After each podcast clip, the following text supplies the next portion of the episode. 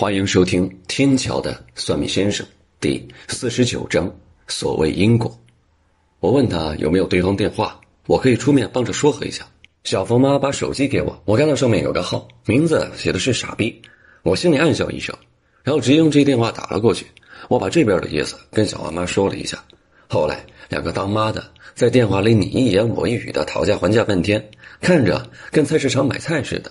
最后小冯家掏六万块钱。一会儿招完魂，直接托我给带过去。小花家今晚就把尸体火化了，然后尽早办丧事儿见到这事情最终总算有个结束，我心里也松了口气。因为小花尸首火化了，冯伟学的招魂进行的很顺利。带着六万五千块钱，我赶回了小花家的饭店。钱交到小花妈手里之后，她抽了两三张硬塞给我，我也没太推辞。毕竟我妹因为他们这些烂事受了牵连，拿点补偿也是应该的。里外里绕了大几千块，回家之后，我给我妹做了场法事，然后把自己挣的钱给了我妈。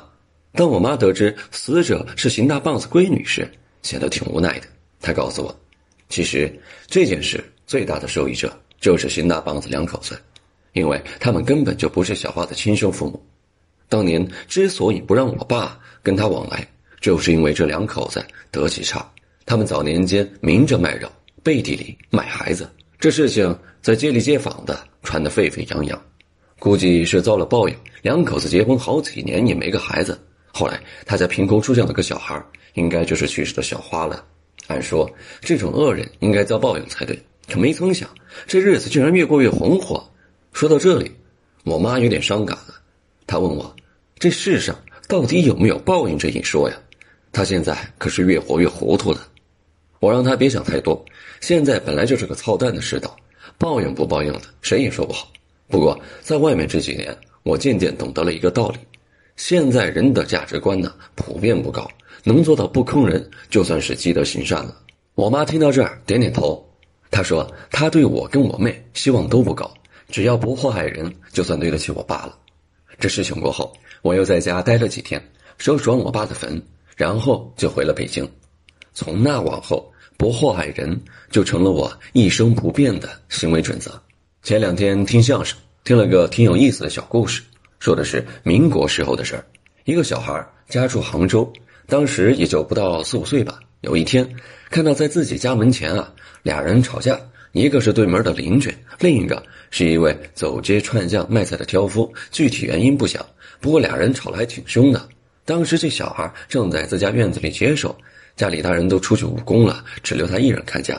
他看到邻居跟卖菜的吵着吵着动起手来了，小孩好奇心都重了，于是就躲在院子的水缸后边观察着争吵的二人。那邻居抓着卖菜的衣服不让他走，说什么家里少东西了之类的话。那卖菜的看样子不想跟他理论，转身往反方向去。结果这一转身呐，身上的大扁担戳到了对方的胸口。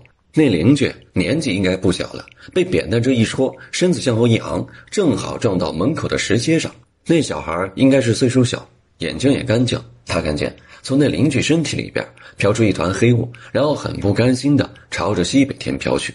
随后，那卖菜的男子向他大叫起来。这时候，那小孩才知道邻居家老头一头磕死了。出了人命，当然得报官。官府来了以后，因为没有目击证人，加上死者身上没有打斗留下的伤，综合了一下调查结果，最终定了个失足而亡。而事实的真相，只有这小孩和卖菜的挑夫知道。因为被死人吓着了，那小孩大病了一场，后来因为这场病，得了一副可以看到鬼神的阴阳眼。时光荏苒，转眼间过了十多年，小孩子也长成了大人。卖菜的挑夫也从一个壮年之人步入老年，不过也没别的本事。这十多年来，仍旧以挑担卖菜为生。有一天夜里，狂风大作，雨如瓢泼。当年的那个小孩，现在已成了一家之主。见雨下得大，赶紧到院子里把水缸盖上，然后准备关门睡觉了。可刚到大门口，却发现在对门的门口底下站着个人。雨下得很大，他也看不清那人的样子。不过街里街坊的住着，总得打个招呼才是。不过让他奇怪的是。对方那人根本就不理他，弄了个自讨没趣这人转身准备回屋，就在这时候，他突然意识到一个问题：那人穿着一套周身尽白的衣服。突然脖颈发寒，转身看去，险些没吓倒在地上。这一回他看明白了，感情对方穿着一套寿衣，而且不是别人，正是多年前死的那个老头。他马上意识到自己这是撞鬼了。可那老头都死了十多年了呀，这会儿才还魂，有点说不过去呀。想到这里，他壮着胆子趴在门缝往外看，看着看着，隐约的听到两声小孩的哭声，而随着这哭声，对面站着的那只鬼穿过门进了院子。这时他才意识到，那老头的鬼魂并不是还魂，而是转世投胎。看来这一家子还真是缘分不浅。这事情又过了几年，期间与故事相关的人生活如常。并没发生什么特别的事儿。又过了几年，孩子渐渐长大，这些卖菜的人年纪也越来越大了，挑不动担子了，便开始走街串巷的买些小零碎。那天正走着，赶上对门的孩子闲得无事，掏房檐上的鸟窝，结果一不留神把房上的一片瓦给掀了下来。结果这瓦片正好掉在那卖零碎的人面前，估计也是上了年纪，胆子变小了。那瓦突然落到地上，把那人吓了一跳。突然脚底下打滑，倒在了地上。无巧不成书，卖的零碎里有把剪子。倒地之后，这剪子正巧插在后脑心上，当时就咽气了。这一切都被那人看在眼里，他不禁感叹：万事万物看似毫无牵连，却始终逃不过因果二字。今天咱们要讲的故事便与这两个字有关。俗话说：“不孝有三，无后为大。”当初我在丰体附近得花奶奶照顾，给我招揽到很多生意。我甚至觉得，要不是因为这件事情的发生，我可能还会在那儿再待上些日子。头一次见到春生夫妇，就是在花奶奶家里。老太太下午锻炼的时候就告诉我，晚上收摊到她家去一趟，要给我介绍个大生意。只见有买卖上门，我当然乐意了。下午六点来钟，收拾好东西就赶去了花奶奶家。到她家时，客人还没来，老太太热情地给我沏茶倒水。虽说她家我已经不是头一次来了，但她还是一如既往的热情。喝茶聊天的时候，老太太把事情的大概跟我说了一下。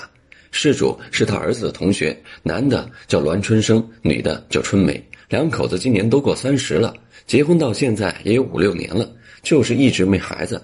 各个医院都去遍了，查来查去的，两口子谁都没毛病。家里老人磨磨叨叨的，两口子要是再没个一儿半女的，这日子估计就到头了。后来听人说可以去庙里拴娃娃，俩人求子心切呀，没多想就去了娘娘庙。从娃娃山拴过一个看着还算顺眼的，偷偷请回家之后，过了半年还真就怀孕了。按规矩，怀孕之后得回庙里还愿。两口子赶到庙里之后，香火钱还真没少捐。等从娘娘庙里出来之后，碰到一个老道，那老道拦住夫妻二人，问他们可是过来求子的。